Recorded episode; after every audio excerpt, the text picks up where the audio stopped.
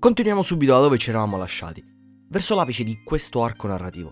Ci troviamo ad un bivio esistenziale, qualcosa, una proposta che ci farebbe dubitare più di una volta su che risposta dare. Davvero qualcuno sarebbe disposto a sacrificare tutto per realizzare il proprio sogno? Griffith decide di accettare, sacrificare tutto quello che gli è chiaro, la sua banda, i suoi amici, che erano ormai giunti nel luogo di soprassalto. Tutto questo per lui è, è sacrificabile, se nel nome del suo sogno, anche se ciò vuol dire abbandonare anche se stessi. Da lettore sarò onesto con voi. Nonostante la risposta del personaggio alla proposta dei demoni sia quasi scontata ed esager esageratamente coerente, ho dovuto fare lo spelling perché non mi riusciva, con esso, sapendo chi è Griffith, chi è stato, un uomo senza alcuno scrupolo che ha fatto quasi sempre qualsiasi cosa per raggiungere il suo sogno utilizzando chiunque come una semplice pedina, probabilmente non ho mai provato così tanto odio per un personaggio di finzione. Il risultato è qualcosa di straziante. Vediamo la banda dei falchi, ormai marchiata con il simbolo del sacrificio, venir dilaniata davanti ai nostri occhi dagli apostoli radunatisi per l'evento, tra i quali anche alcuni che non ho citato prima, come Pippin, Corkus, Judo. Altri membri abbastanza rilevanti con i quali, anche se involontariamente, noi lettori creiamo un legame, oltre che ovviamente con Guts e Casca. Per Guts erano dei veri e propri compagni, quasi come fratelli, uccisi brutalmente dagli apostoli davanti ai suoi occhi, risvegliano in lui una rabbia che non avevo mai visto venire a galla. Infatti, spinto dalla sola furia, riesce a dimenarsi in quell'inferno, per quanto il suo corpo glielo consenta, ma tutti gli altri non riescono a trovare altro se non una morte cruenta. Tranne una. Il fato decide momentaneamente di risparmiare Casca. Piccola chicca fuori contesto. Se ci fate caso, rispettivamente i tre apostoli che vengono uccisi da Guts nel manga sono gli stessi tre che uccidono Pippin, Corkus e Judo. Giusto per farvi capire che Miura non disegnava mai a caso. Poi, tornando alla trama principale, diciamo al discorso che stavo facendo, vi è un crack, un suono che fa calare il silenzio nella scena. L'uovo che si era formato adesso dal Belit si rompe ed adesso esce una figura nota a noi, ma che racchiude una nuova entità. Non è più infatti Griffith, ma Femto, munito di ali per raggiungere ogni cosa, ogni desiderio. Decisione delle ali che viene, tra virgolette, presa nel capitolo ottantadue, che però Miura decide di non integrare nel tankobon, in quanto per la maggior parte il capitolo è costituito da un dialogo tra Griffith e questo essere etichettato come Dio, la cui origine però non è esattamente ortodossa ed indirizza l'essenza di Dio verso qualcosa di prettamente primordiale e incline alla malvagità. Davanti a noi si staglia dunque un baratro. I demoni catturano Casca e stanno per stuprarla. Guts si muove come una furia, senza controllo elimina quanti più apostoli possibile cercando di raggiungerla, ma la sfortuna rintocca per l'ultima volta. Il suo spadone si spezza, un apostolo gli morde il braccio sinistro bloccandolo insieme ad un altro demone. E quando tutto sembra essere perduto, interviene Femto, che pochi secondi prima che Casca venisse penetrata dal demone davanti agli occhi di Guts, interrompe l'azione. Semplicemente però per prendere il posto del demone e procedere con l'atto, costringendo Guts a guardare, ordinando ai demoni di tenerlo fermo, schiacciato per terra. E lui, traboccante di rabbia, quasi folle, usa la spada ormai spezzata per tranciarsi l'avambraccio sinistro bloccato ed urla con tutto l'odio in corpo il nome di Griffith. Ma ciò non scuote l'animo di questo essere che ormai è soltanto l'ombra di Griffith, ne è solo cioè, Griffith è solo l'involucro, e che alla risposta, diciamo, di alla visione di Griffith, di Guts così arrabbiato, ordina ai demoni di bloccarlo ancora una volta, Impotente, Guts non può far altro che vedere la donna che ama, l'unica di cui si è sempre fidato, venir violata davanti al, ai suoi occhi da colui che aveva un tempo considerato un amico. E lui stesso, mentre la stupra, guarda negli occhi Guts, come se lo stesse sfidando, con un tono provocatorio, come se volesse palesare il raggiungimento di una forza impareggiabile, di qualcosa che aveva sempre desiderato quella tanto agognata indipendenza. Passano minuti che sembrano anni. E una volta consumato il rapporto, Casca cade perdendo i sensi. Dopo aver visto negli ultimi secondi di lucidità Guts che si dimenava in preda alla rabbia e alla follia. In quel momento l'eglissi sembra incrinarsi. Dalla crepa esce il Cavaliere Scheletro, apparentemente vincitore dello scontro con Zod, che in questo scenario era il guardiano al di fuori delle glisse, che aveva il compito di non far entrare nessuno. Il cavaliere attacca i membri della mano di Dio prima di dirigersi verso Guts e Casca, portandoli in salvo fuori da quella carneficina. Al di fuori, il fato vuole che Rickert si trovi, diciamo, alle porte delle glissi, poiché era rimasto indietro rispetto a tutti gli altri, e decide di aggregarsi al gruppo di fuggitivi, eh, affermando al cavaliere che lui vuole prendersi cura dei due che in quel momento erano privi di sensi. Al suo risveglio, Guts si trova in una grotta, lontano da quella che gli sembra ancora solo un'allucinazione, un brutto ricordo. Corre fuori alla ricerca di Casca, credendola morta, ma la verità è ancora peggiore, ancora più agghiacciante. Casca ha perso il senno una volta uscita dall'eclissi, adesso non è altro che una semplice bambola incapace di parlare nel corpo della sua amata. Ne è scosso e non sa che cosa fare, scappa via, corre più veloce che può, più lontano possibile fino al tramonto del sole, poi si sdraia. E qui una delle scene più incredibili del manga, una scena silenziosa in cui vediamo Guts sdraiato su un prato che ammira il cielo stellato mentre la pioggia cade.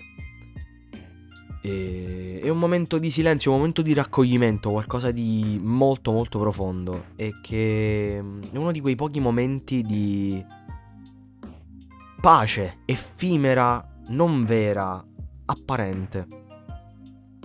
Non ha parole per esprimersi il nostro personaggio principale. Un forte dolore a un certo punto poi lo pervade, eh, partendo dal collo. Si scuote e si accorge che sanguina, e noi vediamo come il simbolo del sacrificio che era stato impresso su tutti coloro che erano entrati nella, nelle glissi ha iniziato a sanguinare sul collo di Guts.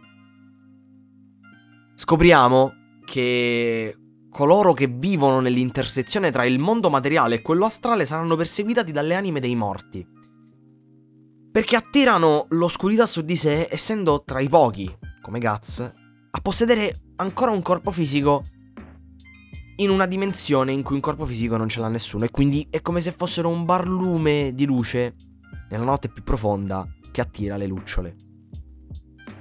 Dopodiché Guts scopre che il cavaliere li ha portati in quel determinato posto perché, essendo ancora saturo dell'aura degli elfi, l'oscurità non vi si può avvicinare e dunque sarebbero stati al sicuro. Dal cavallo, mentre Guts e il cavaliere ritornano verso il luogo, verso quella grotta, Guts vede Casca su una collina circondata dagli spiriti e si precipita, non curante del pericolo, salta dal cavallo e appena raggiunto il luogo la vede cadere in ginocchio, tra le sue gambe del sangue. Casca dà alla luce un feto anomalo e Guts analizza che il giorno prima delle glissi, quando si erano uniti, lei in realtà era rimasta incinta, ma per via del secondo rapporto con Femto durante le glissi, il feto è stato in qualche maniera corrotto. Dopo poco tempo, Guts decide di abbandonare quel luogo per andare a caccia di apostoli a cui ha giurato guerra ed odio eterno, lasciando Casca con Rickert, non volendo metterla in pericolo. Inoltre, si appropria finalmente della sua arma iconica, la ammazza draghi. Qualcosa che rimarrà per sempre nella mia mente. Non come una semplice spada lunga, ma più come un'enorme lastra d'acciaio, nonché della sua protesi meccanica. Anche lei una sorta di Wonder Weapon, se vogliamo. Lascia l'accampamento cupo e con la rabbia a fargli da carburante e compagna. Senza nemmeno salutare Casca, senza alcuna garanzia di rivederla. Così si conclude anche il secondo arco narrativo, la Golden Age. Uno degli, ar degli archi narrativi più traumatizzanti e allo stesso tempo incredibilmente avvincenti che io abbia mai letto. Il terzo arco narrativo, il Conviction Arc, inizia con l'aggiunta di un nuovo compagno di viaggio, Puck. Un elfo che ha creato una sorta di legame con Guts ed ha deciso di accompagnarlo da quel momento in poi. La prima parte di questo arco narrativo, il Conviction Arc, viene chiamata Lost Children. Frazione non tanto rilevante a livello di trama, quanto più a livello psicologico ed emotivo. Capiamo davvero quanto sia stato de destabilizzato emotivamente Guts, ormai alimentato solo ed esclusivamente dall'odio e da quella rabbia immonda nei confronti di Griffith, alla costante ricerca di un'occasione per affrontarlo di nuovo, mentre è costretto a fare i conti con la presenza continua e costante di questa oscurità che lo perseguita. The Binding Chain è la seconda parte, in cui scopriamo un distaccamento delle forze militari della Santa Sede, capitanato da Lady Farnese di Vandimion, figlia del più grande magnate dei regni e principale finanziatore della chiesa stessa. Ella, insieme alle truppe, è alle calcagna di quello che ormai è noto come il Cavaliere Nero, un famigerato cavaliere che si aggira tra i regni. Riesce a catturare Guts, che giustificherò col fatto che era ridotto a uno schifo dal precedente combattimento con un apostolo molto potente chiamato Rosin. Qui abbiamo il primo incontro faccia a faccia tra lui e Farnese, la quale viene scossa dalle parole di Guts, il quale afferma in maniera molto cinica come tutto ciò in cui lei crede non è altro che un suo modo per autocompiacersi e fuggire dalla realtà, che le preghiere e la fede nel suo Dio non la salveranno da ciò che di davvero c'è di malvagio e ciò che si nasconde nell'oscurità. Farnese però reagisce violentemente, anche se in cuor suo il dubbio sulla natura delle sue scelte inizia a prendere piede. Quella stessa notte, con l'aiuto di Puck, Guts riesce comunque ad evadere a cavallo, prendendo anche in ostaggio la stessa Farnese. Abbiamo il secondo episodio, che mi piace etichettare come di conversione, tra virgolette, per Farnese, che, dimenandosi da cavallo, cade e rimane nel buio della notte, in difesa contro gli spiriti che erano stati attirati dal simbolo del, del sacrificio. Uno di questi si impossessa del cavallo, mentre Guts è impegnato a delineare gli altri, e si avvicina con l'intenzione, molto probabilmente, di stuprarla. Un fiume di emozioni lo pervade, quando Guts, alla vista di Farnese inerme, rivede l'eclissi davanti ai suoi occhi. La rabbia e la scarica di adrenalina che riceve sono impareggiabili e annienta tutti i demoni a partire dal cavallo, che è stato ucciso con un taglio netto, da testa a coda. Sì, a metà proprio. Dopo essere fuggito, lasciando Farnese in stato di shock, il feto demoniaco si palesa in una visione a Guts, mostrandogli Casca sulla forca, dandogli delle vaghe informazioni sulla sua posizione. Visione che viene confermata quando al ritorno alla cava degli elfi, Rickert afferma che Casca è scomparsa la notte precedente ed indirizza Guts, secondo le sue conoscenze della zona, verso nord alla città di Albion. Nel mezzo del viaggio verso Albion, il cavaliere teschio fa ancora una volta visita a Guts per avvertirlo che qualcosa di simile all'eclissi avverrà nel luogo in cui lui è diretto e che colui che risponde al nome del falco farà il suo ritorno. Insomma, un motivo in più per arrivare in quella città il prima possibile. Per questa terza e ultima parte del Conviction Arc il nome è Birth Ceremony. Siamo ai piedi di questa torre immensa, davanti a un campo profughi. Guts scopre che Casca è stata catturata da un gruppo di pagani, che, dopo aver visto l'effetto del simbolo durante la notte, l'hanno rapita, considerandola la loro profeta. Nella stessa Albion, però, vi è in stazionamento anche l'esercito di Farnese, incaricato di proteggere l'inquisitore Mozgus, intento a, li intento a liberare la città dalla piaga degli eretici.